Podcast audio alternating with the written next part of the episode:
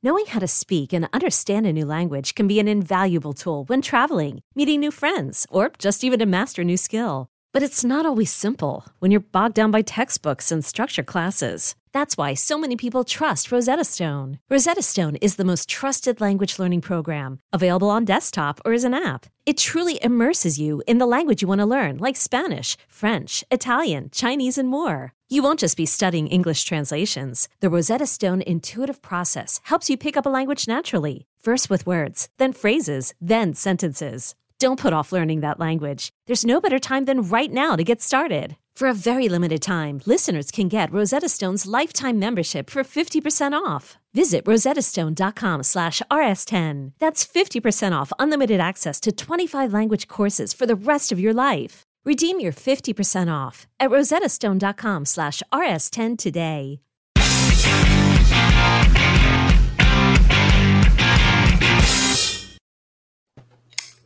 And welcome back to Comic Book Nation, the only show that does it all for geek culture and the official podcast of comicbook.com.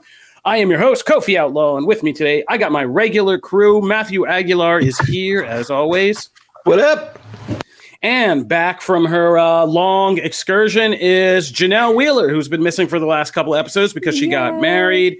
Then she had to do some business stuff. And yeah, she's been Yeah. busy. Too busy Oh for my this little show. So, yeah, uh, I'm back. so excited to be back. I was messaging everybody like on Twitter and stuff. I'm like, I just missed the podcast, so I'm really happy to be back.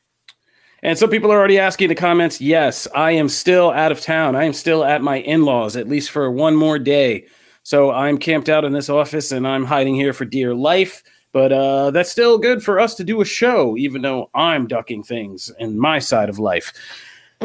All right. And there's been a lot to do. I took off this week, and uh, sorry, Jim Viscardi, but I didn't think I knew what week I took off back in the day when I months ago when I decided to take it.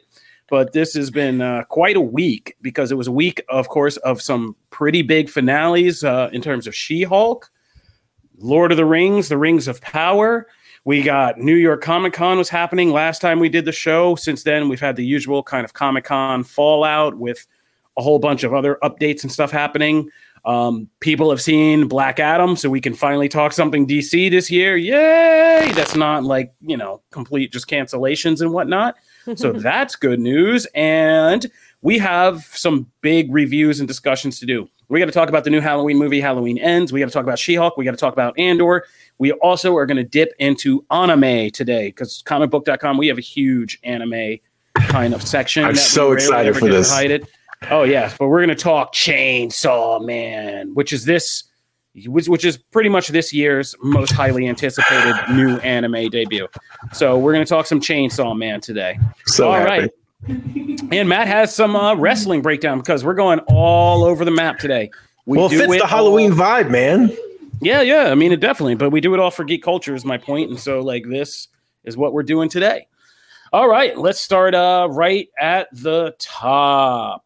So, Black Adam reactions are out, and uh, let's just be honest Black Adam spoilers are out too, because, you know, there's a lot of scumbags in the press and film Twitter. And there's to be a lot of ragging on film Twitter today, this fake ass industry doing some things lately. But um, going in, I've been at my in laws a long time, so I'm going in. But uh, yeah, spoilers are already out, largely thanks to the press. And I never know are these press people like, are, are they tasked with leaking certain things in the hopes of getting a movie more publicity, or Hmm. are they really out here like violating embargoes? Because I can't see how they keep getting invited back by doing stuff like this Yeah. you know, somebody takes them in an alleyway behind the studio and it's like, if you accidentally leaked that this happened, like, you know, that's okay.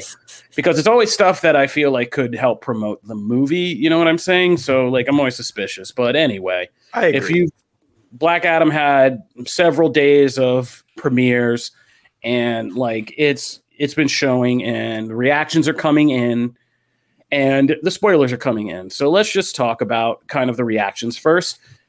Um, they've been kind of uh, it's been kind of a funny mix. I know we said in our show notes they've been mostly positive, and that's true. Like the first reactions to Black Adam have been mostly positive. People say it's um, kind of just what you would want from a DC movie: streamlined action, character, and world building, all of that. The The Rock is a badass. Black Adam. There's a lot of people who say, and you know, people like Aldis Hodge as Hawkman is seeming to win over a lot of people, and so that's the positive side, and that's kind of the large consensus. Doctor Fate tends to be the VIP. Yeah. Oh yeah, Doctor Fate. Um, I've heard Hawkman. I've heard Doctor Fate. Fate. I've also heard Cyclone a lot. I mean, people are all over the place, but people like yeah. different things. But the, the point is, people like the cast, right? Um, mm-hmm. Every character seems to be connecting with different people, and the JSA in general seems to be, you know, a good new entry point for the DCEU that gives people hope that somebody like The Rock could shepherd this. On the other side, you kind of have the opinions that people are saying, like that The Rock is one note and this is just a silly comic book movie and you know tries to take itself seriously and all of that kind of stuff. Which I don't know if that's a bad endorsement for me. Like things being yeah. comic booky but taking it serious isn't necessarily a deal breaker for me. I'm not yeah. part of like the snobberati film Twitter. Uh, snobberati. yeah. It's just like, I, I, mean, so like, I, I don't care if The Rock is, and I expect The Rock to be The Rock. Like, I'm not expecting Dwayne The Rock Johnson to give me this completely unexpected, nuanced portrait of Black Adam or do some crap like Halloween Black ends. Yeah. yeah. I mean, if you piss The Rock off in real life, he is Black Adam. So yeah. I just expect him to go in and be The Rock. And I'm pretty sure at this point, people just kind of go to movies with The Rock and pay to see The Rock. He's one of those yeah. last movie stars that can just go be his own persona and, you know, do his thing. So that's not a deal breaker for me. Yeah. So for me, so far, it sounds like this is going to be a good time. Mm-hmm. The question we're going to get to is Is this a billion dollar good time? So let's throw it over to you guys. Uh, Janelle, you've been away for a while. We haven't heard yeah. any opinions from you. Uh, oh what are you thinking? I mean, I'm still extremely excited by this. I, I am gonna admit, like I've been watching a lot of Halloween baking competition shows on the Food Network, and this trailer is getting so many freaking runs. Like it, it is, I, I swear to God, in one like 45 minute show, I'm seeing it at least 11 times. That's how many times I'm seeing advertisement for this. I was wondering how we were going to link. They are pushing it. They are pushing this hard. Uh, and I'm not tired of it yet, which is good because I'm still feeling intrigued, even feeling like completely overwhelmed by it. Sometimes these streaming platforms they'll they'll do like these commercial breaks and it's just the same three commercials just oh over God, and over. Yes. Oh yeah. Um, but it like I I still feel very excited about it. Um, Black Adam is a character that I've been really looking forward to seeing on the big screen as you guys have kind of made me familiar with him in comics. So this is this is really exciting for me. And i love his story. Like i love the backstory and i love just the little bit that he has the rock has shown in these trailers and in these commercials. I just feel like he's portraying it perfectly. I am not a tough critic on this. Like if they do take it seriously, like you said, and it is like emotional on any level, I'm going to be very attached. I already know that. But I did talk to BD. I did ask Brandon. I was like, "What do you think? What did you think?" And I don't even know if I'm, I don't know what he has publicly said, but he was like, "Yeah, I mean, it was good." so that's, I mean, that's like Brandon's answer to everything. Yeah, but everything like, is like really somewhere good, in the B range. It's a B plus or B minus. yeah, it's it's somewhere in there. When it's really good though, he like he I can't get him to shut up. Like that boy can talk. So yeah. uh yeah. Uh, so I don't know. I That's I the whole review I'm, right there, by the way. Yeah. It just we just said it in like 700 words, but it's like the whole review. This was good. yeah, it was good. Yeah, yeah, Matt, what did you think? It was what, good. Are you excited? I, look, I I agree with Kofi and, and, you. I'm very much in the thing of like comic booky isn't a a negative descriptor. Like it's not a that's not like to me that's just I don't know. That's going into a cooking show and going like, oh man, there was like a lot of food there. Like, uh, no, no, duh. Like, of course there is. Like, you're going to that movie, and the movie gives no inclination that it is anything like outside of that realm. so, uh, to me, those those critiques are like lost on me. I'm like, what do you? What movie did you think you were going to see? It certainly wasn't yeah, Amsterdam. I'm I do not mean this in any kind of insult, but Black Adam looks like a really like a movie that would have blown our socks off as a 2000s comic book movie, right? Like and I'm not mad at that, like at all. Right? Yeah, like it made no bones that it was a you know from the trailers alone there was a ton of action that's what i want to see the moments of levity were going to be these kind of just fun little moments between all the action, right? And then there was going to be obviously a, a, a story within there about Black Adam and, and other things, right? That establishes the character going forward. But like that wasn't the meat of it. it. It was all this other stuff. And so hearing the reactions come in, it's very much like leading with positive. I've seen a lot of um we want to see a sequel things already because like people like wow. the things that they like they really liked That's great. and the things that they weren't so hot on in this they they want to see refined for the next one so i've seen a lot of that of like hey we want to see this character back we want to see this stuff expanded on because that stuff maybe wasn't developed enough in this, but we really liked what we liked. So um, that's what I wanted, man. That's what I came to Black Adam. That's what I've been looking forward to this movie for. It's a popcorn yeah. flick. I'm very Bro, much in that. Camp. We've all ever since The Rock was tweeting out, "It's the Man in Black," and a hierarchy of power in the DC universe is going to change. We've known what this was, guys. Come on. Yeah, it's, it's you know, on. Yeah. But Doctor Fate looks amazing. Like I, everything I've seen on like of Doctor Fate, it's just out of out of this world. So uh, I'm very excited for that stuff. All right, and now for our later video segment for the YouTube page, Comic Book Nation YouTube. Go subscribe, and we do these totally natural conversation angles. Uh, do you guys think that Black Adam is poised to possibly make a billion dollars? To answer a question in the comments, it is two hours and four minutes long, which wow. is not bad if you want to mm-hmm. get that turnover in theaters. So, do you guys think? Now, I'm going to tell you, I'll go first and jump in here. Black Adam is right up here with the midterm elections for me, and we're not going to get political. This ain't that show. Okay. We're comic book These nation. analogies do, today are amazing. Yeah, okay. we, we do silly-ish over here, and that's what we love. But um, the midterm elections in the sense that like you you feel like you know how these things are going, but every week to week, season to season, it seems to change greatly, right? You're like, oh, this is clearly the way things are going. And then you're like, oh, a couple things happen. Now I'm not so sure. And so Black Adam was something like if you had asked me a summer if this was going to make a billion, I was like, I don't feel it. The the you know the box office is in a downturn. Everything is kind of slowing down. September was horrible.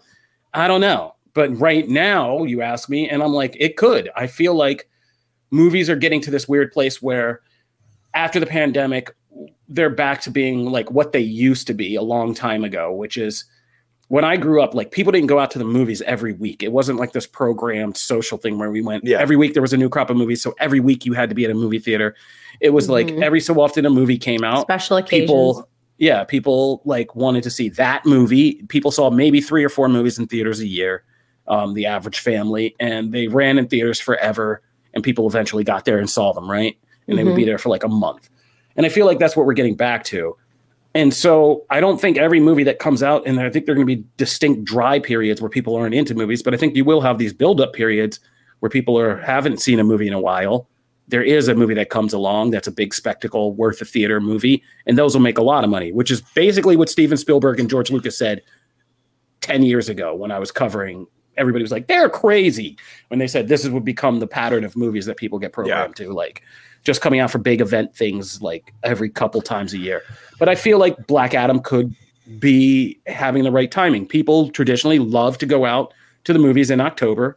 Um, Venom was a record setter. Okay, True. so yeah, now that is Venom. In it. Yeah, and that was, but Venom had never been like really tested, like not as a mainstream. Right, but Venom's character. a much bigger character than Black Adam to mainstream right right right mm-hmm. right, right, to, yeah. to, mainstream people right but it wasn't venom that led them to the theater it was tom hardy and it was the scary spider-man movie in october it was the programming time like right. i don't think venom would have done so well in the summer block but it, it had its own space and the character fit that kind of spooky season and i think it worked i think the rock is now poised to have timing on his side to be the thing that kind of helps end a box office slump instead of beginning one. And so I think there could be, there is a chance that it could. I don't think it will. I think we'll end up in the six to 700 million range, which really? is not mm-hmm. bad at all. Yeah, that's not bad at all for a franchise starter. And it would still be one of the Rock's biggest movies when you actually, when you look at what Dwayne yeah. The Rock Johnson opens in movies by himself, like taking out Fast and Furious and things like that. Like he's poised right now for his biggest op- solo opening yet. Right. And so six or seven hundred million just off his back by what you said. Like, I mean, you are right. Like Black Adam is is Iron Man stuff. You're talking like C level character to most mainstream people, if not lower than that. So that would be an impressive franchise starter that also opens loads of other doors. So I, I wouldn't be mad if it makes that, and I don't think WB should be either. If if more importantly, we come out like Matt says with the buzz behind it that hey, that was you know, pretty good. And I want to see more of this character and these other characters and all the things, ways they can come together with other characters. Let's just refine it next time. That's the best, like some of the best PR the freaking DCEU has ever had after a film. If that, if it goes like that. Yeah. So, uh, Janelle, I mean, what do you think? Yeah.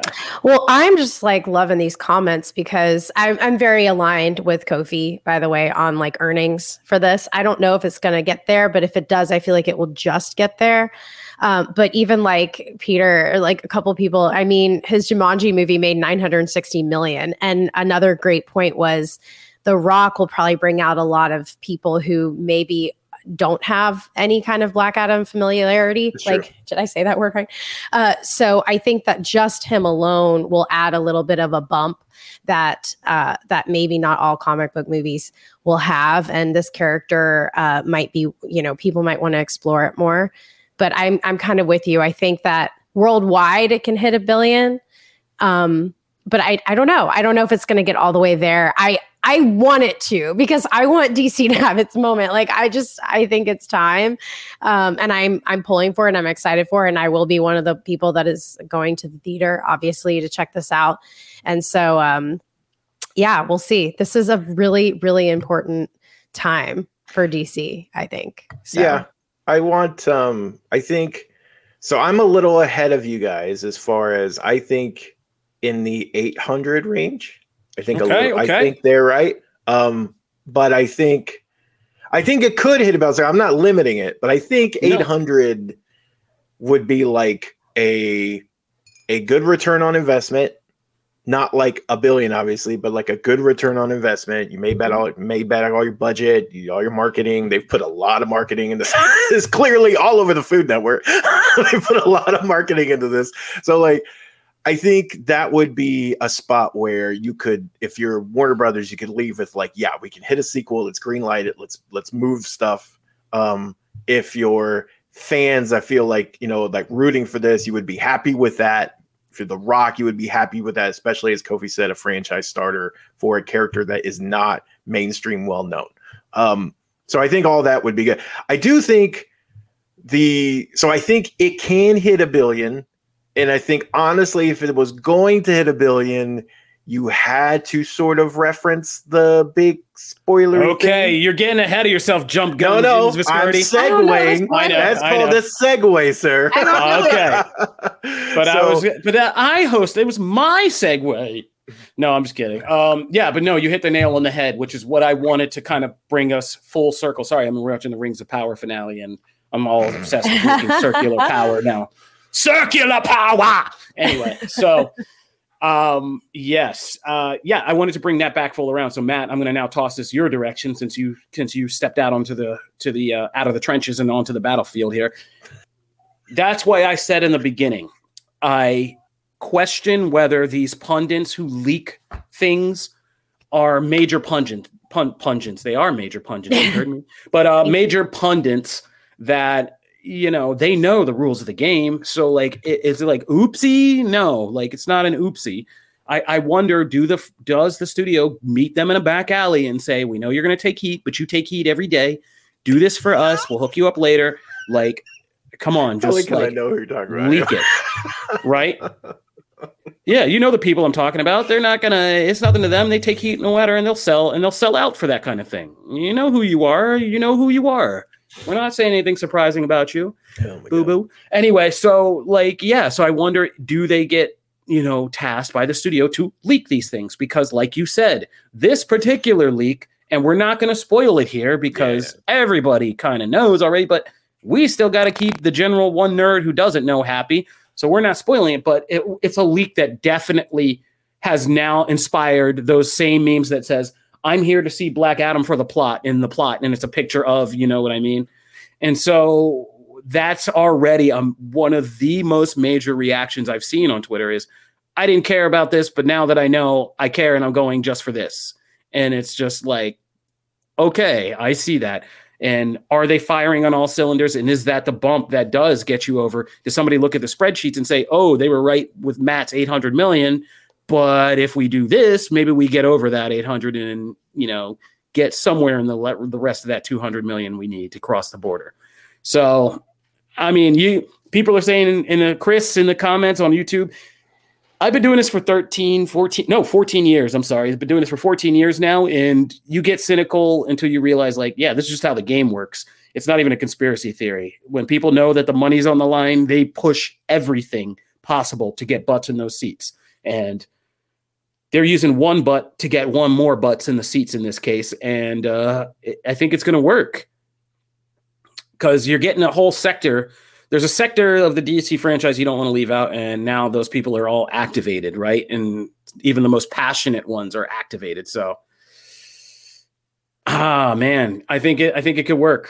I think it could be the boost we need. I don't know, Janelle. What do you think? Do you have any idea what we're talking about? First of all, no, I don't, and I, okay. I don't want to. which is good. Which I've is good. Been trying. Okay. I've been a uh, it's been a lot, guys. Wedding, honeymoon, TwitchCon. Um, and it's been really lovely being able to miss spoilers. Uh, let me just tell you, it's like kind of crazy that I've missed out on a lot of things. Um, and I knew coming in today, I was like, these boys about to spoil everything for me, so I'm going to try to tune them out. Um, but no, I don't know anything, and I'm glad that I don't. And this actually makes me want to run to the theater like ASAP so that I don't get spoiled. And boom, right there. Yeah. that marketing in action, right? Good job. you know what? I'm tired of holding on to this. DC basically listened to fans about you know diversity, and this movie introduces White Adam. So there you go. White White Adam.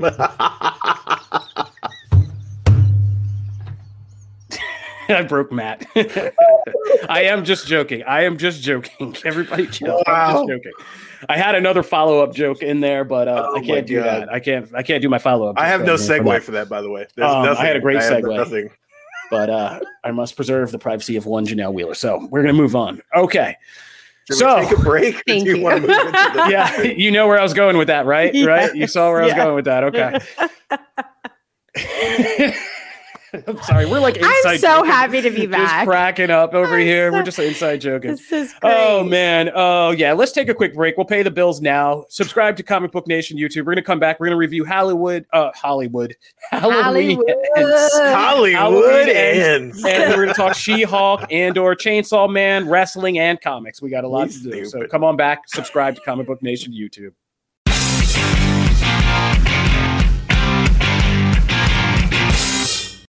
Is your child struggling with a specific subject or need help with homework? Are they asking questions that you're not sure you can fully answer? IXL Learning is an online learning program for kids. It covers math, language arts, science, and social studies. IXL is designed. This program will improve your kids' grades. Studies done in almost every state in the country. The kids who had IXL are consistently doing better. Powered by advanced algorithms, IXL gives the right help to each kid no matter the age or personality. And it doesn't have to eat up all your time. One subscription gets you everything for all the kids in your home, pre K to 12th grade. So don't miss out. One in four students in the U.S. are learning with IXL. IXL is used in 95 of the top 100 school districts in the U.S. Make an impact on your child's learning. Get IXL now. And listeners can get an exclusive 20% off IXL membership when they sign up today at IXL.com slash audio. Visit IXL.com slash audio to get the most effective learning program out there at the best price.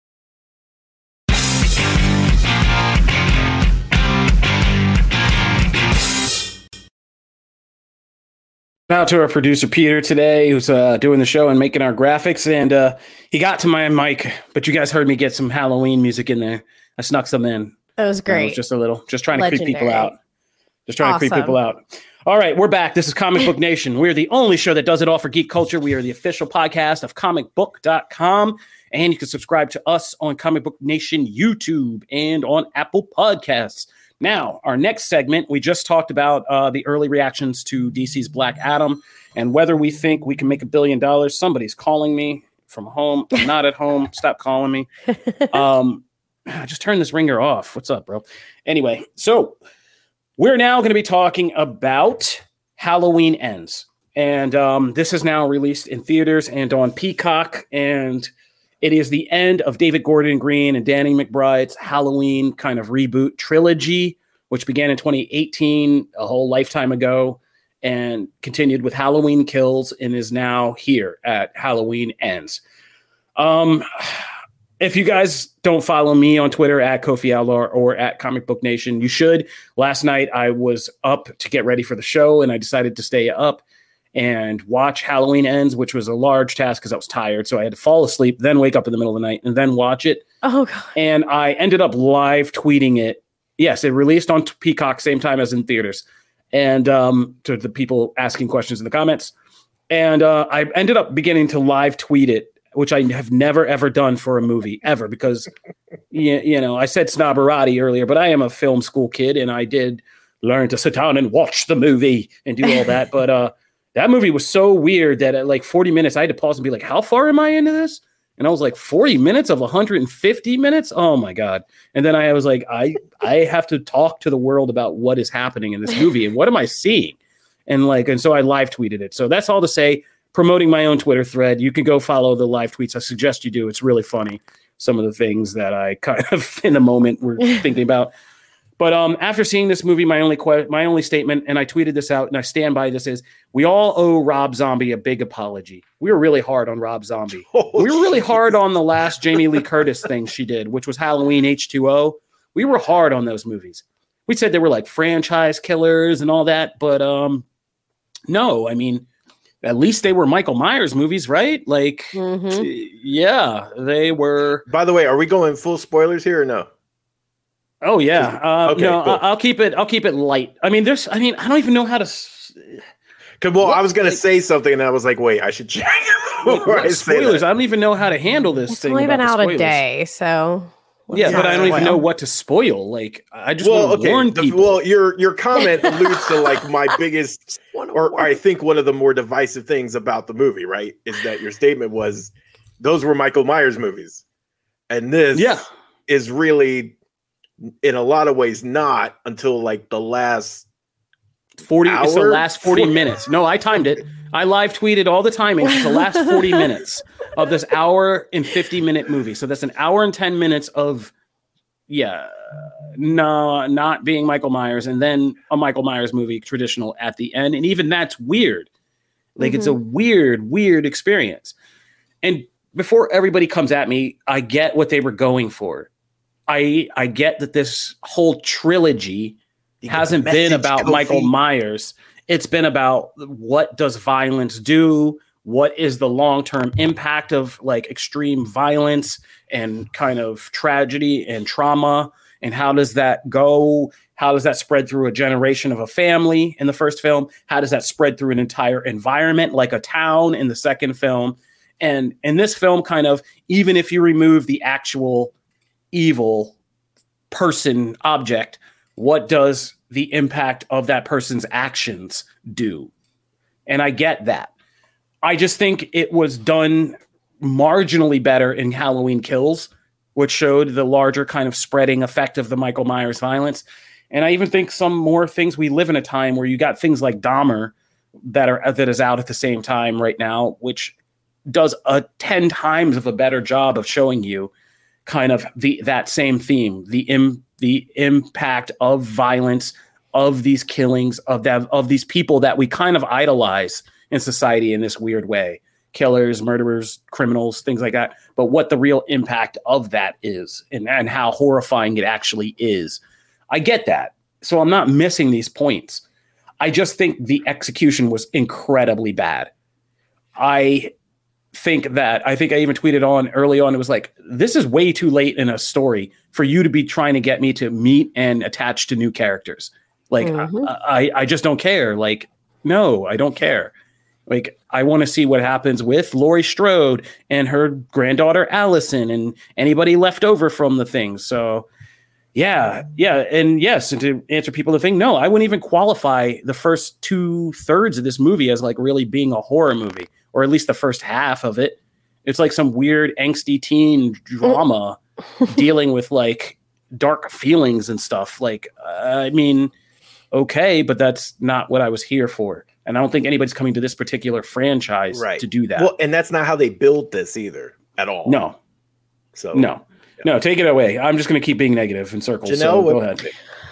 Okay, so I don't like spoopy movies. Uh, not my jam. It scares me and I hate it and I can't sleep at night. And I started watching this last night and not only was it spooky, but it was also just like not engaging. Like I could not get yeah. into it. So I dropped it. And then I spent all morning trying to finish watching it and I still did not get all the way through to the end. What I noticed is like it felt like there were three different movies in the one movie. Like there were like three different storylines. And I, because I had not seen the previous in this lineup, uh, I haven't seen, I don't even, what are the H2O? I didn't see that. I didn't see kills. Oh, you're muted, Kofi. Oh, that was in the 90s. No, I mentioned H2O okay. because, uh, just for clarification, Jamie Lee Curtis came back to the Halloween franchise just one time before, which Got was you. Halloween H2O, which was a special kind of it stands for Halloween 20 years later because it was 1998. It was literally 20 oh. years after the original. Oh. And so they got her to come back as Laurie Strode in this I want to see that. and it, it, had a lot of people in it that were just starting. Josh Hartnett, Michelle Williams. It, right? Yeah, Mekhi Phifer, LL wow. Cool J, Joe, Joe uh, Joseph Gordon-Levitt. Like wow. it has a lot of these people who, when they were up and coming, yeah, and they were just. oh no, that's not Mekhi Phifer's in a different one. Oh, um, is he? So okay. Busta Rhymes. That's yeah, I think he's in the one with Busta oh Rhymes. Oh my God, Busta's. That was everything. the first one I saw. That was the first one I saw in theaters. But it was the one where you had like Laurie and Michael looking through the window at each other and all that stuff, and it was the same it was basically the same story as Halloween, the first one. It was okay. Laurie Strode trying to get on with her life, still affected by Michael Myers, and she's a college professor, and he comes to the college and starts killing people again.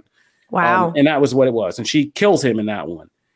And it was like this distinctive death, but then they continued the series by showing like it was a fake Michael Myers, and then he ended up killing Laurie, the real one. And that's how she got out of it the first time. But people said it was the stupidest thing ever. And they didn't like that they that in the next film, Michael Myers kills Laurie Strode and, and kind of wins. And so Halloween was a reboot that kind of examined, ignored all those other sequels after the first one and retold the same story. Laurie Strode, now much older, all messed up and dealing with the legacy of Michael Myers. So, Trauma. Yeah. Which to me was the right choice, by the way. Right. No, that but, first film, that's yeah. the thing. Like the first, I was somebody who defended Halloween and Halloween Kills. I felt like when you watch them together, they're a really good movie as one big movie because it's about Michael Myers starting small and then it, it balloons out into a whole issue into the whole town gets all messed up about it. But it was a distinctive, good, big story. And it set itself up at the end. So Janelle, you didn't see Halloween Kills, right? I did not see Halloween Kills. Okay, that's so fine. I, I just I was pretty lost on this. No, one. but the thing about Halloween Kills is Michael Myers ends up winning in the end. He literally like slaughters, and there's this oh. awesome sequence of him battling a, an entire mob of people and killing them all. Wow! But then he comes back in the end, and in, the mob was sent after him by Laurie's daughter, and he ends up killing her. As that's like the last scene of the film. Is she thinks she's safe and she's standing in the house. It's classic horror movie. And he appears behind her and he kills her. Oh my and god! That's the end. And so everybody kind of thought like this movie would start right with that drastic action. Yeah. He kills her daughter. Laurie Strode comes back for revenge, and it's like the last fight. And and Laurie Strode doesn't give an F because he killed her daughter, and now it's all no holds barred. When we heard that it was taking a four year time jump, everybody was like, wait, what? And then that yeah. was already kind of like, eh, because it was it was made to seem like this was going to be all one Halloween night kind of story. Right. But no, it and should so, have been. Yeah, I mean, I agree. And so we were awesome. all like, okay, I guess time settles and Laurie kind of gets regroups and then we have this battle. But no, we get this weird movie that has nothing to do co- kind of cor- con- you know, connectivity wise to the events of these other two films in any real direct way. And so kind of yeah. taking the focus away with that was I'm never going to understand this. Like I'm really yeah. never going to understand. Yeah. I feel like they got the last part of this movie in the can first, which was just, you know, the, the Laurie Strode, yeah, the yeah. battle that everybody wanted to see. And then yeah. they kind of tried to work backwards from Let's there with fill whatever in the they space, could do. Make it yeah. a movie. Seriously. Yeah, and I'm glad I'm glad you were a little lost as like someone who clearly has all the info and knows all of it. It makes me feel a little bit better because I was like, well, maybe I just can't enjoy this because I don't know the context and everything. Yeah, and like there you go. Oh no, I'm not muted. I'm I'm here. Um, I was gonna say, um, yeah, and I don't get anxiety a lot, but like there's a thing when I watch a movie where I know I'm trapped into something and it's oh, early no. and it doesn't take me long. It's about 10 to 15 minutes that I need to see a movie and be like, oh my God, like this is going to be bad, like really, really bad. That's great. yeah. And like, and I knew it when this, it was just too disjointed, too weird, and too, like you said, it was, there was a lot of this that felt like film school, like somebody's first film, like that they were doing. A lot of weird shots of people like riding motorcycles and just their faces and I was just like, Ugh, Next time ugh. we go to a premiere together, I'm just gonna like watch you. I'm gonna look at you 15 minutes in and like check your facial expression. no, let me correct it for the comments. I have had anxiety plenty of times. I'm just older now, and and you get and I've gotten used to it. It's not, and it only gets out of control or like weird on me sometimes. And being trapped in a bad movie that I know I'm gonna have to talk about is one of them because I know I know what I want to say, and I just don't also want to get you know fired or canceled at the same time, and those are two hard things to reconcile sometimes. But anyway, mm-hmm. this movie was one of them. Um, yeah, I'm not going to go into this because I want to move on and do other stuff. But yeah. this was just a really, and I'm not even like going to slam the filmmaker. Like I want to know what happened. I'm generally curious. The thing that I feel after Halloween ends is somebody's got to tell me. I need a Halloween ends explained. Yeah. I invented the explained post, but I need somebody to explain who's going to explain to the explain guy. Like I need Oh man, it's like a trace busta busta scenario. who's going to explain the explain has been double oh, explained. trace busta busta uh, in the house. I just I just need somebody to explain to me from top to bottom, like why we went here. Oh my god! How did did everybody in the cast really feel like they were putting down good work in the dailies every day? Like, were they confident? Because I wouldn't have been.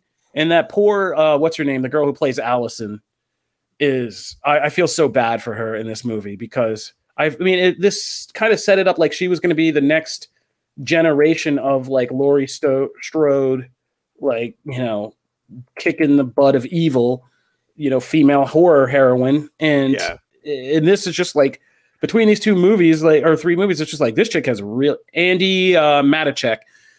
This like Allison just has terrible choices in men. Like terrible. She hung out with my homie from you, Cameron, in the first film, who was like a complete douche, and now she just went with this guy, who was like, "How do you not know this guy's a psycho? Like, how do you not know this guy's a psycho?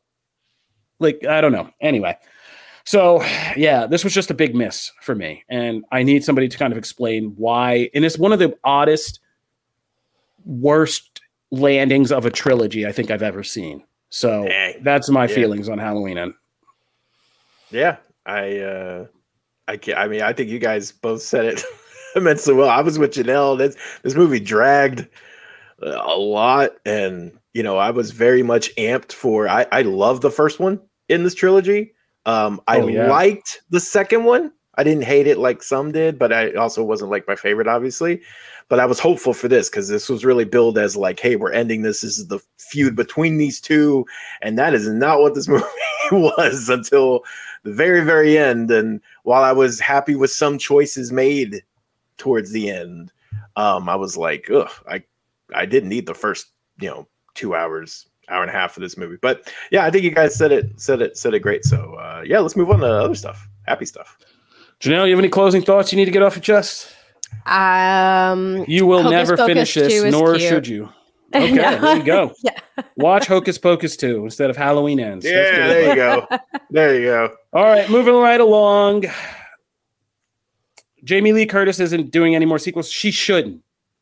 I my last tweet about this movie, and I'll say it here, is I genuinely only believe that the only that part of me believes that like kind of like the Matrix Resurrections, which I will never not believe was Lana Wachowski saying, I'm gonna make the dumbest movie possible just so Warner Brothers doesn't do something like stupid. Because they were gonna I did too.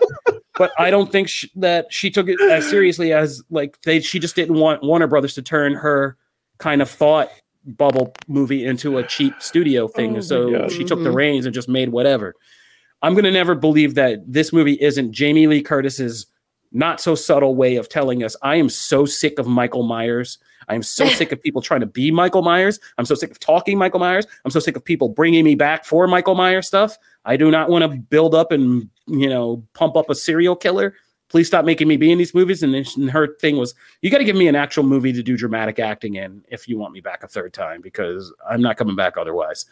And that's yeah. why it's just a lot more drama scenes in this and like character scenes. I don't know. But no, she should never come back to this franchise again. It's it's over. It's over. The next movie is going to be some guy hunting a girl around a nursing home in wheelchairs. Like it's over. Let's not do this again, please. All right, moving right along because everybody's just seeing how frustrated I am.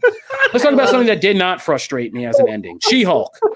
She-Hulk. She-Hulk.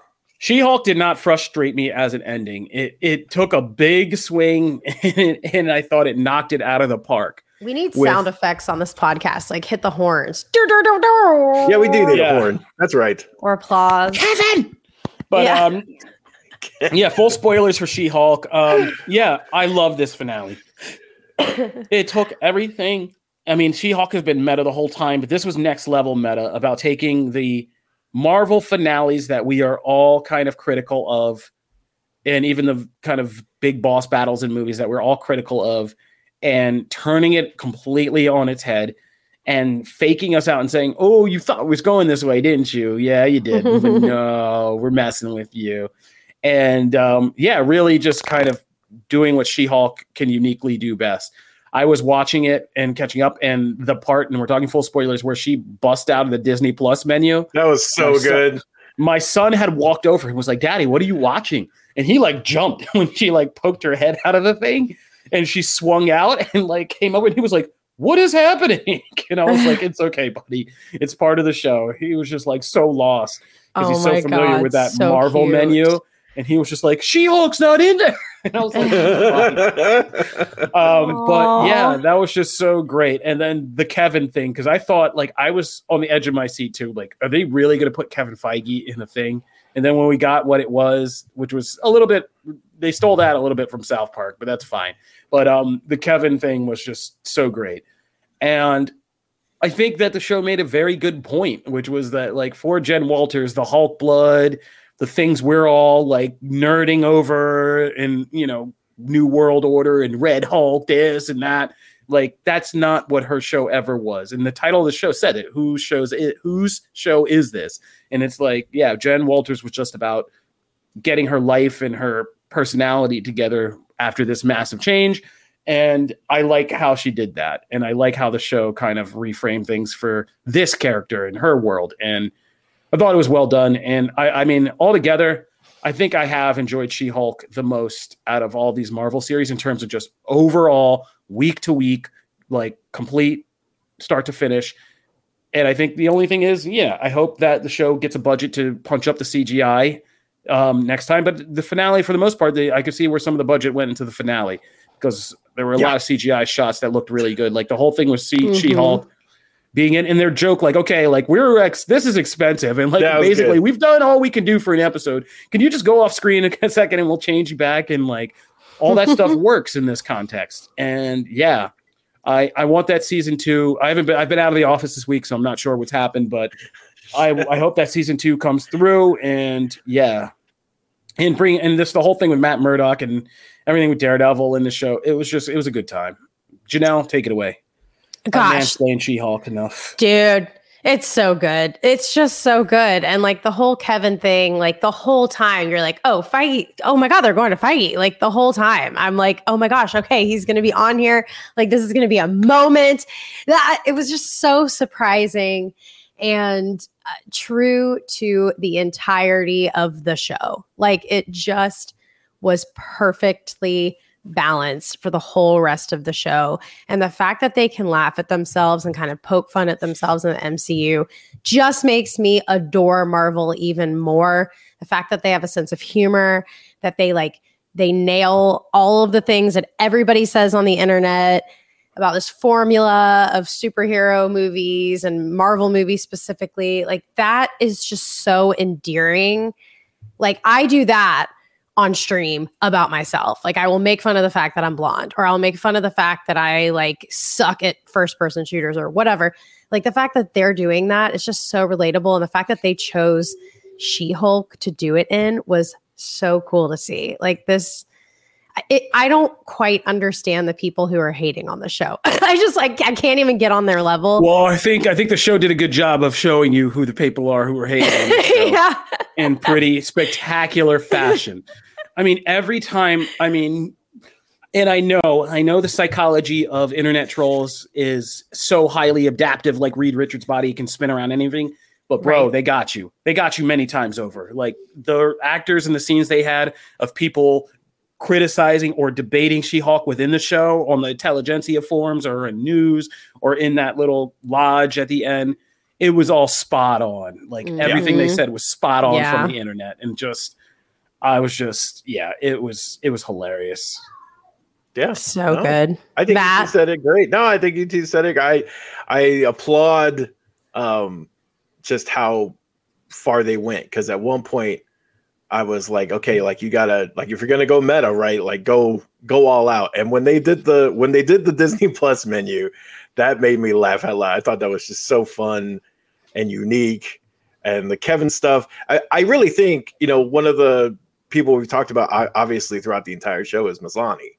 It's like how great her comedic timing is, how just charming she is. And this episode, like if you don't love her at the by the end of this episode, I mean, mm-hmm. it was mentioned in the comments. Uh, I think it was Bantha who said um, the X Men line. It wasn't that the X Men were mentioned that I cared about it was that it was the way she delivers the line of like, don't we want to see the X Men? Like her little tongue, yeah. all that stuff, right? It's just yeah. so fun. And no, in that moment, she's so good about talking for like every fan. She was yeah. like all of us. It's so good, all her questions know? were just like everything. It's everything. If we sent Brandon Davis or Chris Killian out and they had like three minutes to talk to somebody, that's like everything they would fire off at Kevin Feige, right? Like, yeah, we it was so what is infectious. It's so, so good. good. Um, and you know, like her, I just love how they they brought it back around, and you know, I her comments about like, and Bruce literally just falls out of the sky to like save this. Um, and what's crazy is they still, for all those people like still pissed about you know whatever uh, that it doesn't have enough ties with it. They still like further the Hulk family line. There's still revelations in there. You know, there's still movement on characters kind of in the greater MCU or whatever. So like, there's still effects there. Yeah, uh, the Daredevil this, stuff was yeah. great. Yeah, it's just yeah. The, so it was fantastic. Things the show did for the MCU were crazy. Like guys, we're getting Son of Hulk already, and he needs a haircut. Yes, but he there's a Son of Hulk, and the memes about that. Like have, go on my Twitter feed for one of the funniest memes I've seen. It was like a double dare meme. It was like Hulk on on Sakaar, and it's just a double dare thing, and it's just uh, it's hilarious.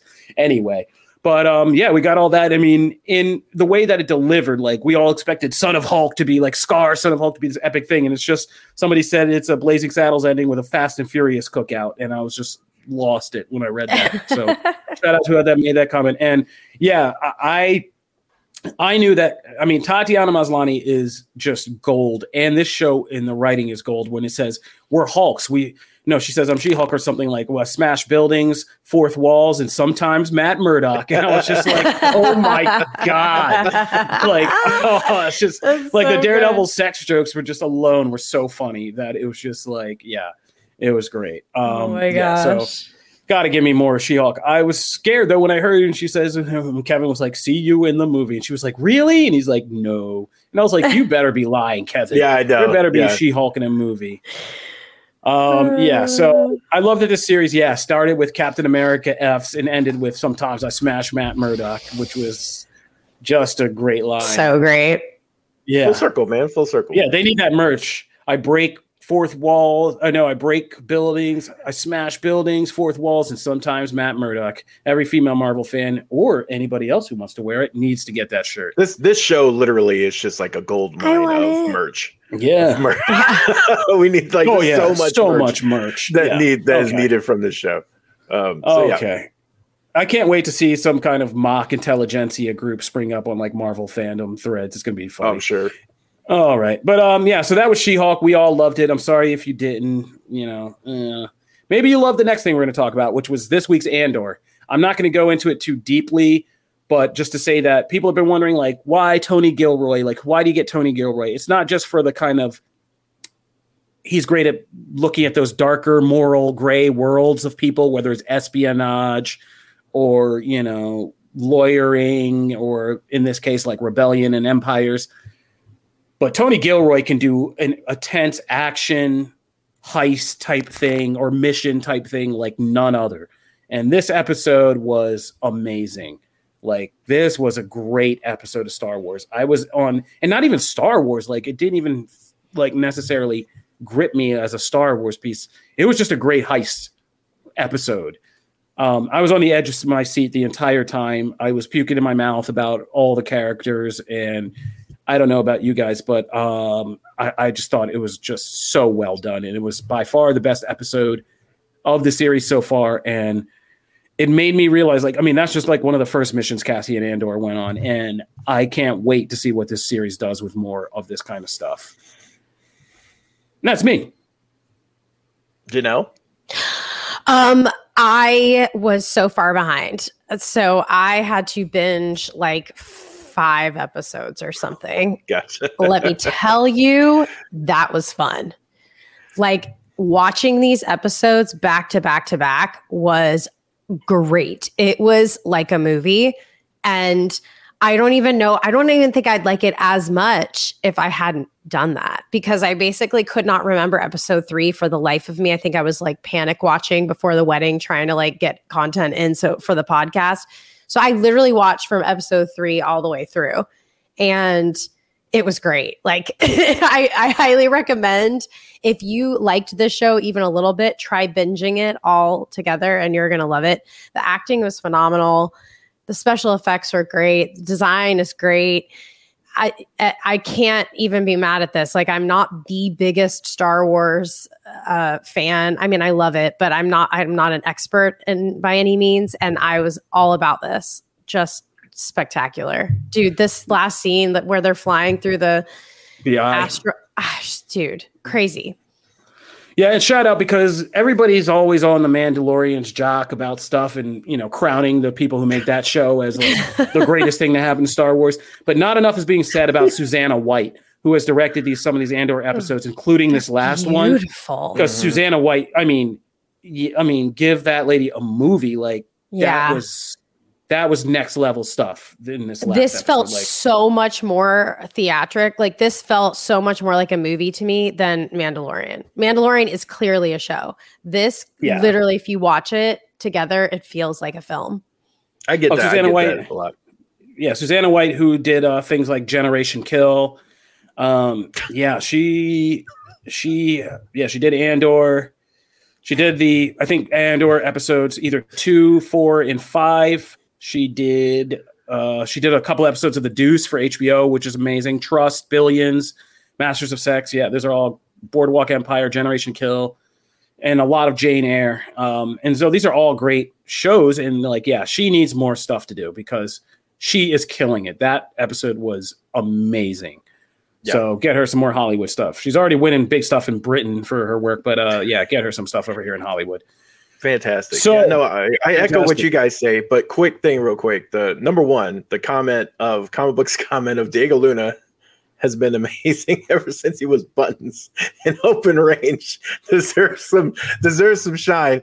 Two, uh, he is fantastic in this series and again, this comes from someone who was not excited about this character or the series just in general coming into this. So I've just been his work here has been fantastic. Also, three, uh, I just watched him play Chip in Super Pets and Super Pets is underrated as hell. That movie is great. It's on my watch list. I need to watch. great. This. Super Pets is He's, great. Yeah, it's fantastic. Also, yeah. we've uh, like Ember has taken like it's her now. It's her movies. Like I've watched it literally oh. fourteen times. Oh yeah, I've seen it. Weeks. Yeah, but like shit, he's so good. Worse. He's good that as Rise. I've seen that in Rise of Gru. So many. Or yeah. Oh yes, yeah. he's good as, as like he's so good in like every role. So credit to Diego. But uh, dude, yeah, yeah Diego Luna. I mean, if we want to stop and talk for a minute, because this is a good time. Um one of the things that really turned me on to span to kind of Latin cinema when I was coming up and starting to really get a love of film was, of course, you know, for all the wrong reasons for a high school boy, but E tu Mama Tambien, um, which is a very famous cult hit Spanish coming of age movie. pun intended, coming of age.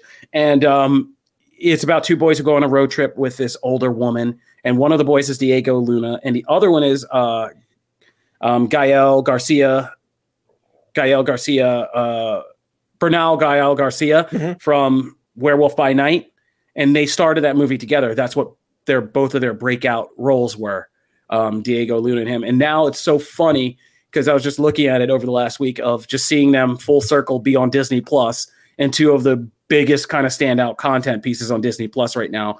Uh, Diego Luna, of course, starring in Andor and Bernard uh, Garcia. They are uh, Garcia. killing it, man. Yeah, and Werewolf by Night. So, yeah, and if you want something else that you haven't seen, if you want to see uh, Michael Pena from Ant Man and Diego Luna in something amazing, go watch Narcos Mexico, which is an amazing show on Netflix. There you go. Um, and Diego Luna, if you want to see him play a villain or somebody that makes you know why he could, was a great Cassian Andor, he plays a great drug lord in, in uh, Narcos Mexico, and he's phenomenal. So that guy is a great actor. Yeah. Yeah, man. It, hey, it's deep in there. Like we, I sent you that tweet. The Matt supremacy is is going on right now. Latin explosion, baby. I'm not mad at it. Gael Garcia Bernal. Thank you, thank you. I was just butchering his name. I'm sorry, Gael. I'm so sorry, but Gael Garcia Bernal. I just reverse it. Um, in Y Tu Mama, También, and Werewolf by Night. Uh, Open Range is a great movie. Yeah, I mean, I help bring back the westerns. So... It's right up there with oh Unforgiven. Oh but um, all right. So that's Andor. Let's talk about Chainsaw Man. Chainsaw Man. Like I said, we don't.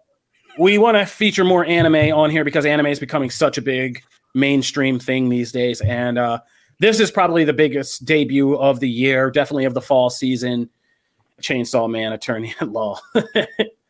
oh yeah, Narcos uh, Mexico also has uh, Tenoch Huerta, who will be Namor. He was he plays Diego Luna's best friend and drug partner in that show, so that's a funny little connection too.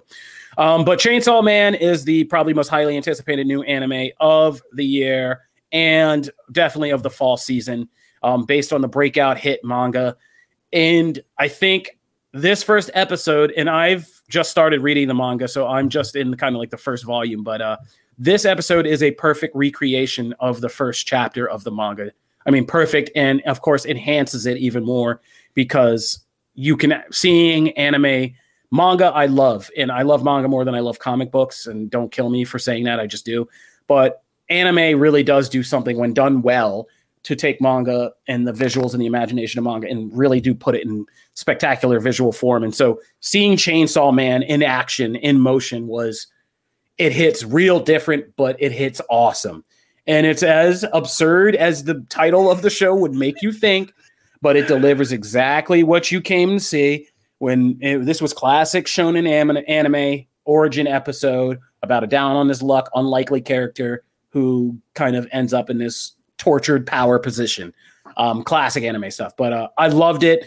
I loved seeing it in motion, and I think there's a lot that when you actually see it drawn, like uh Pachita, I forget his devil's name. Pachita. So it's uh, I was gonna ask how to say it. Pachita? Is that Yeah, it? I think it's Pachita. Okay. But um yeah, but there's like a cute little de- baby devil, Pachita. You have this kind of lovable, hapless character who's down on his luck. Um, and you have these whole horror element with the demon, with the devils, and all of that. And they do good job of quickly, right from the beginning, establish like what this mythos is. This guy having to sell even his own nut for money, being in debt, having this horrible life in debt to the Yakuza, and working as a devil hunter. So I loved it. I got nothing. I'm not even going to take up that much time. Chainsaw Man's awesome. It's on Crunchyroll. It's on Hulu. This is a good manga to jump into for the Halloween or anime to jump in for the Halloween season. At least for me, I'm already a fan. I'm more curious to what my co-hosts, who I dragging into anime with me, uh, are feeling about it. Um, yeah, I, I, it was awesome. Like it was so well done. I, I'm shocked, but it was extremely well done. Um, kind of disgusting in some areas uh but that like i'm a walking dead fan so that doesn't really bother me.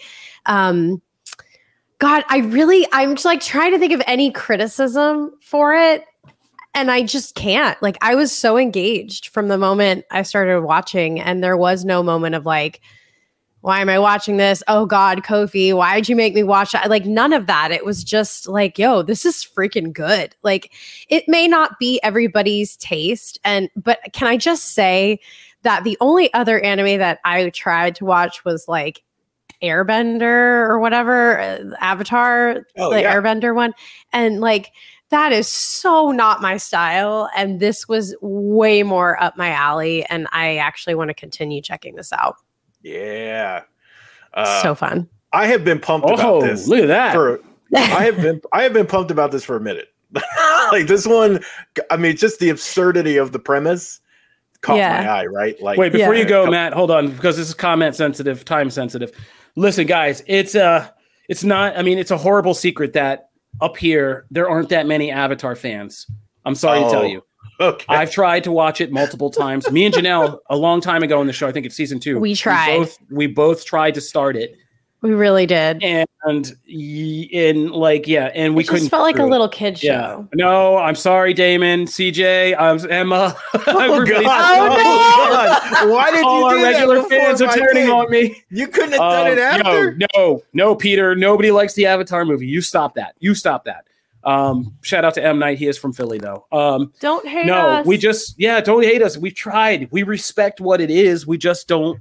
It's not my anime cup of tea either. Like I, I like, you had to start things. it when you were a little in a younger headspace, and then it's like Rugrats. Yeah. Like I can watch Rugrats now because I loved it as a kid. I can watch Doug now because oh, I loved it. oh man, are we okay? But, so number one, I would just like to clarify for the comments: I have not seen it.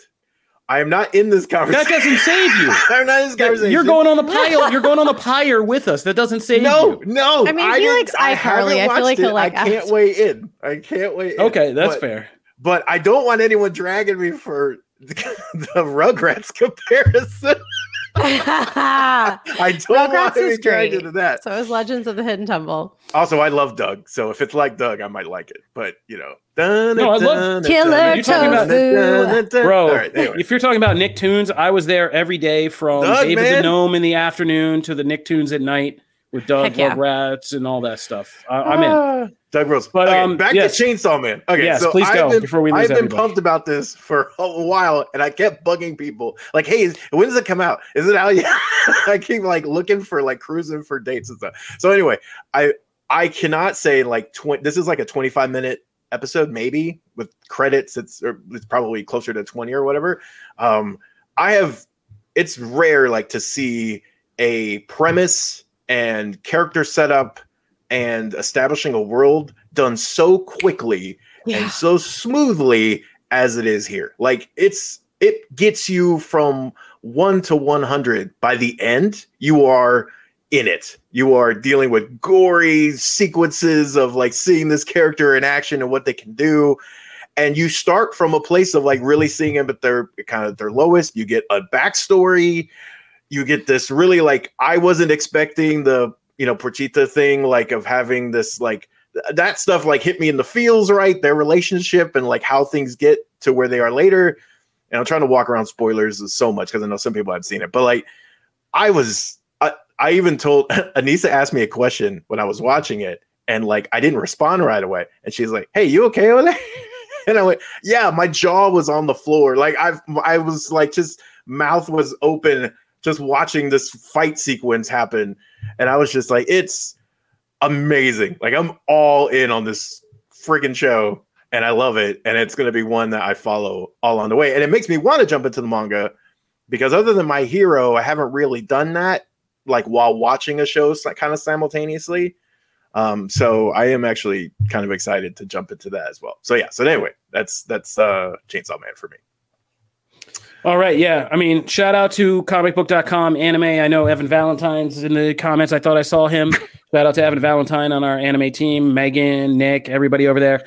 Check out their coverage of Chainsaw Man. They can put you on to all kinds of great stuff about that series and other ones that are out. Our fall anime season, My Hero Academia is back. There's a lot of stuff going on. So be sure to check out comicbook.com anime. And we'll be talking more about it.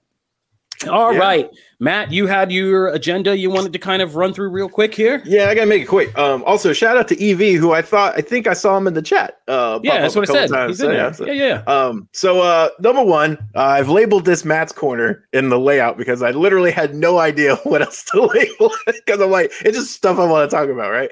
Um, so number one, we have uh, Wakanda Forever coming out and that's going to be coming down the pike. It's Marvel's next big film.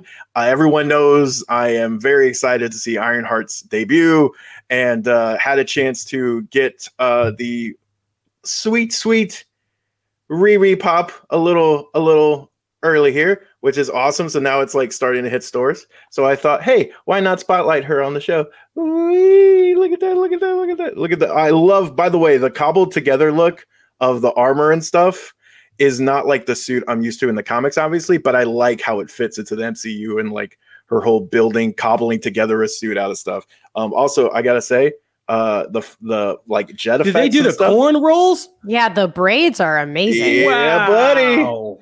Damn. Wow.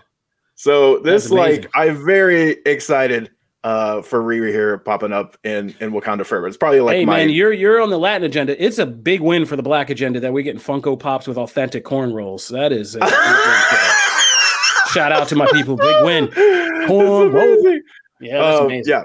So that's uh so that's the Riri. And uh real quick into the wrestling world, we we did a full preview last week for Extreme Rules, and we talked about like me and Connor kind of went back and forth on like what we wanted to see from the supposed return of Bray Wyatt if they would deliver. And boy, howdy, did they deliver. And that was there's some really cool moments in wrestling, right? When you see people return after a long time or whatever, the pop they get from the crowd is is really infectious. And even if you don't like the person returning, it's hard not to get kind of amped up on that because you're just like it's adrenaline, right? It's just so cool to see.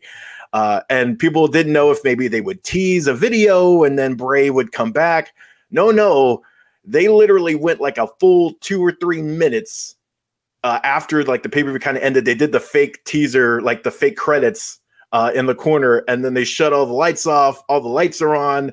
The song like uh, Bray starts singing over the speakers, and then they keep zooming in on like he's got his live action his like life-size puppets in the crowd and they keep zooming in as he's as he's singing i have the whole world in my hands right and all that stuff. And then a door with light pops up and like Bray's actually there and the lantern and he and he pulls off the mask and it's him. Like people this whole sequence if you're if you don't know what I'm talking about literally go watch it on uh like we actually have the video on comicbook.com right? You can watch like the whole sequence play out it's amazing. The pop this man gets from the crowd when he returned was insane. Like there are few pops that you just hear. It's awesome to have him back. And then he's returning tonight. Since then, he hasn't been on WWE TV since, right? So he's returning tonight on SmackDown. And of course, uh, I will be covering SmackDown for us here. So I'll have all that stuff up tonight on comicbook.com. But I'm very excited to see him return, see what they have for him. They've teased a faction, they've teased other characters. There's all these things happening.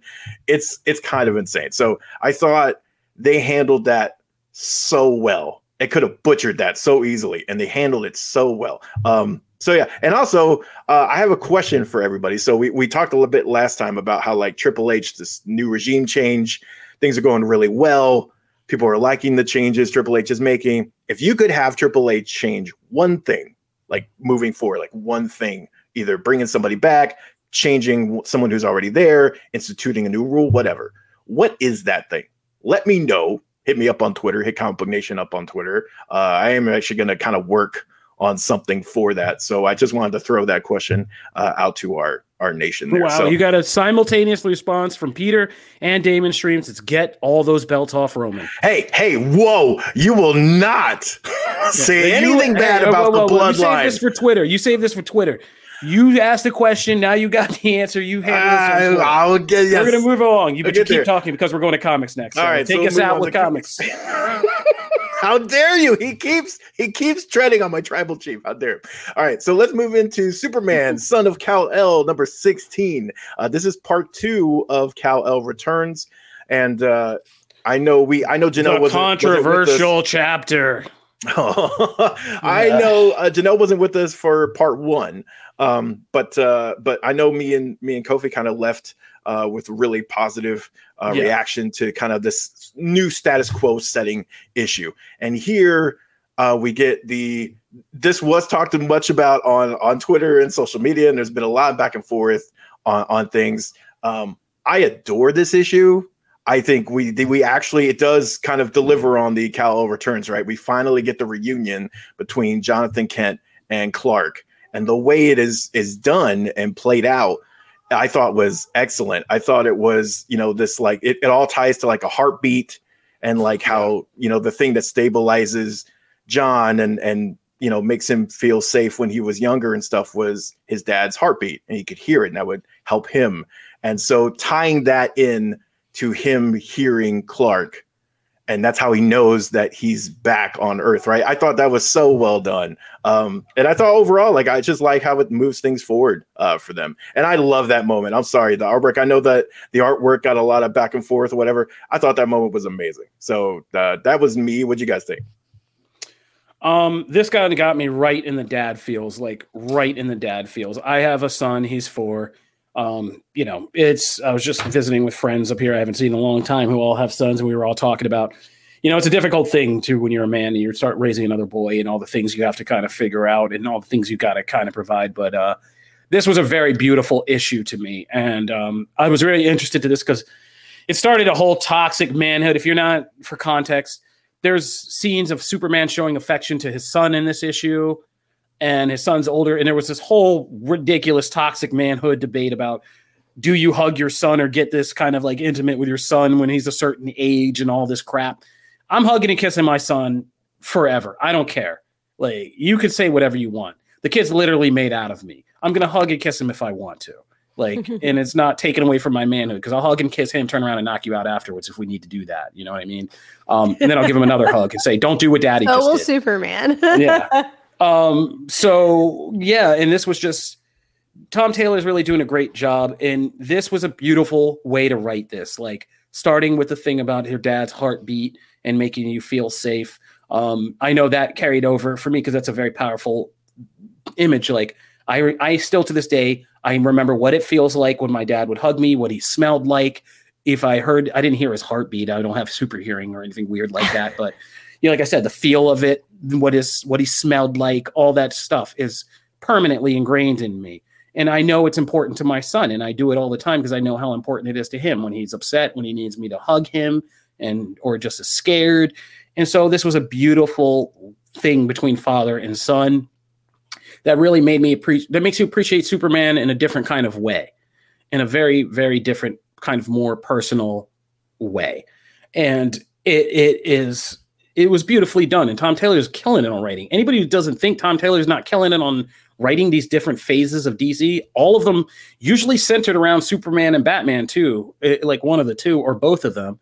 Like you're crazy, man. Like he's been killing it, and this was the most. Superman having a son is such a cheesy gimmick when done wrong. And I feel like this modern era of Jonathan Kent, as much as people, some people want to say he's just a woke creation or whatever the hell they're spouting about, like he's a real character to me. He's a complicated character. I think these dark crisis events and things like that over the last year have made me like the kid a lot more. And this was a beautiful father, just an ode to father son stuff. So hopefully you have enough good fatherly stuff that you can relate to this and not just a toxic hole in you that makes you angry seeing stuff like this. Okay. oh my God. I, I get yes. it. I, not all dads are good, and maybe yours didn't hug you. This pisses you off, but you know, this was a beautiful issue. Um, and I think Jonathan Kent, it made me feel like Jonathan Kent is much more of a gimmick and should be a permanent kind of staple right alongside people like Damian. So this was nice, and I like this issue a lot. Yeah, very wholesome. Uh, Kofi almost made me cry just talking about like his bond with with his dad because that I literally just like had like eat like the moment with my dad at my wedding. Um, oh, Dale um, had us all almost crying. Uh, yeah, yeah, your dad loves great. you. my dad was great. Um, Dale, yeah, yes, I think what everybody was yelling, like, Dale, yeah. Uh, anywho, yeah, j- just a great, this is a great book. And I actually loved the artwork. Just, I think they, they are drawn so handsomely. Like, look at that beautiful face. Like, the chiseled jawbone, little curl, the the hair looked fabulous. Like I loved all of it. so yeah, and uh, you know it's just awesome too to to have Superman and such a he feels like the character's in a really good space right now, mm-hmm. and Jonathan as well. Like their kind of roles within the greater DC universe, but like their relationship as father and son has. Yeah, you're right. Tom Taylor has done such an amazing job, and I'm glad uh, these will continue in the adventures of Superman and that will feature John, right? So uh, lots of lots of cool stuff to come. Uh, next, let's move into Marvel. Uh, Namor conquered shores, number one, or you know, Old Man Namor. Uh, if you want to. Before I forget, things. I just want to say sorry to interrupt you, Matt, but I know I'll forget by the end of the show. Um, yeah, we talk about House of the Dragon. It's just hard because our show oh. airs on Friday, so like right now the old episode is so old and the new episode isn't here yet and we're so we have to it's the same thing with rings of power the finale was this week but we're very busy we've all had stuff to do um, but we're going to talk i think about house of the dragon and i think next week we will do just a whole rings of power over the season discussion because nice. there are things happening in the finale but uh no we're keeping up with house of dragon yeah we're, we're all oh i'm house obsessed of the obsessed with house of dragon tweet I us. know what it is to speak truth and get your head cut off. I, have lived that life. Um, yeah, man, it's wild. But uh, yeah, we'll be talking. There's going to be some big things happening this week in House of the Dragon. So I think next week we'll we'll come back and, and do a whole fantasy segment again to revisit House of the Dragon and Rings of Power. Sorry, Matt. Uh, no, no, no, you're fine. Fuck, um, Namor. Namor, yeah. So um, this one, uh, and I think actually uh, Damon has a comment here. I think it puts it really well. I enjoyed this Namor series more than I expected. I I did too. Um, this was a you know setting up a, a space. We kind of talked about it last week, where um, the world has been essentially a Kree event uh, that happened, where it was kind of Kree trying to assert their supremacy, um, essentially sped up things uh, as far as the climate and stuff like that on the Earth. So most of the Earth is now covered with water. And so most of it now is obviously the domain of Atlantis. And Namor was king of that for a long time. And this one he's he's not, he's stepped down. And so it it starts out really kind of what you would assume, which is like, you know, Namor is kind of talking about like you know his time here atlantis is flourishing like all like he's he's kind of looking over the work he's done he's patrolling um, kind of the the border essentially. So like people from the surface can't just come into the water and get supplies and things like that. Like you know, there's enforcement there. But then it kind of takes a turn, and you really see that like Namor is actually really invested in the surface world and like getting he's got there's this whole program of him trying to get them to actually be able to live uh, down underwater and there's all these like political things back and forth. Like, you know, there's this one group of the surface that like doesn't want anything to do with them. And then like Captain America shows up and like so there's a lot of interesting stuff. So about midway through, this book really hooked me. It it wasn't hooking me like right at the beginning because it was kind of what I expected. Um, but yeah, there's there's much more here uh, than I initially assumed. So I'm I'm in. I, I, I really enjoyed it. What'd you guys think? I think that um, I agree with the comments and like what Damon said. Um, I was actually entertained by this the whole time, not because of any of the events or the larger premise of the. I said, okay, Kree blew up Earth. I got it, but it, it genuinely is the first time I feel like anybody, and which is a weird thing to think about, but it's the first time anybody who's really expanded the character of Namor like this, and it was genuinely intriguing to see Namor as kind of a guy who regretted kind of his attitudes as a younger person and thought differently about things and kind of missed the surface world because he is half and half. He's so all the time been like, I'm Atlantis king that you forget he's half and half and like how he feels. But a kind of more complicated, conflicted, or just a complicated older Namor was genuinely really not somebody I would have ever thought would have been able to anchor a book for me. But now I do want to follow this character. And like I I would almost like to see this Namor replace the Namor we have in the main Marvel universe. Because mm-hmm. I like older Namor, old man Namor. He's kind of much more much more well drawn and three dimensional, I think. Mm. So I'm in. Yeah, I'm into. I'm I'm all about this. I need to know like wh- where we're going from here. Also, Cap and this was awesome to see. And yeah. uh, uh yeah, I'm I'm I just I don't know if there is a book that showed like what actually happened to get eh, the world to the point that it is in Not right yet, now. No. no. Wow. I need to see that.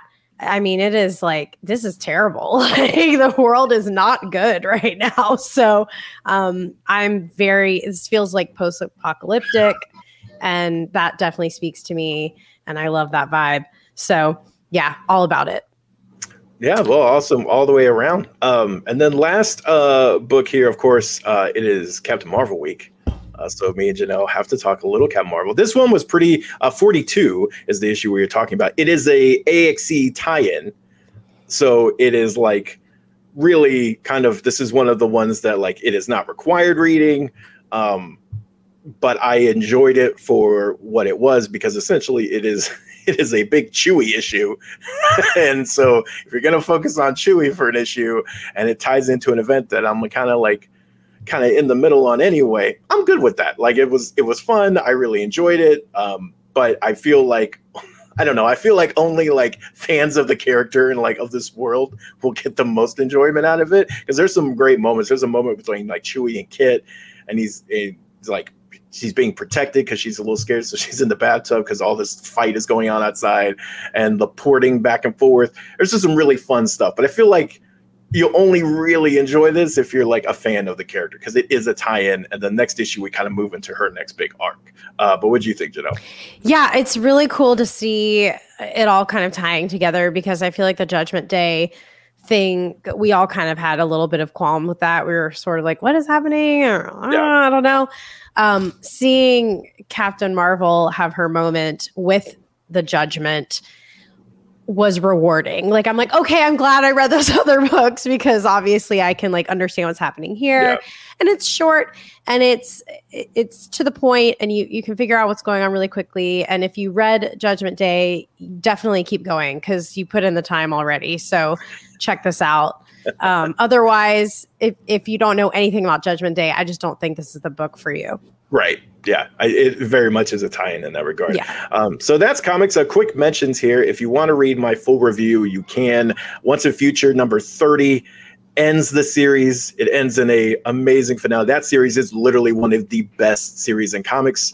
So if you are waiting for the trades, it's now done. So hopefully it will be in like a complete edition soon. You can read that up there. And then of course, do a power bomb number five is fantastic. And it's going to be another one that people look at and go like, oh my God, this is a great series when it's all done. So those are all up if you want to check out our reviews on comicbook.com. But that is comics.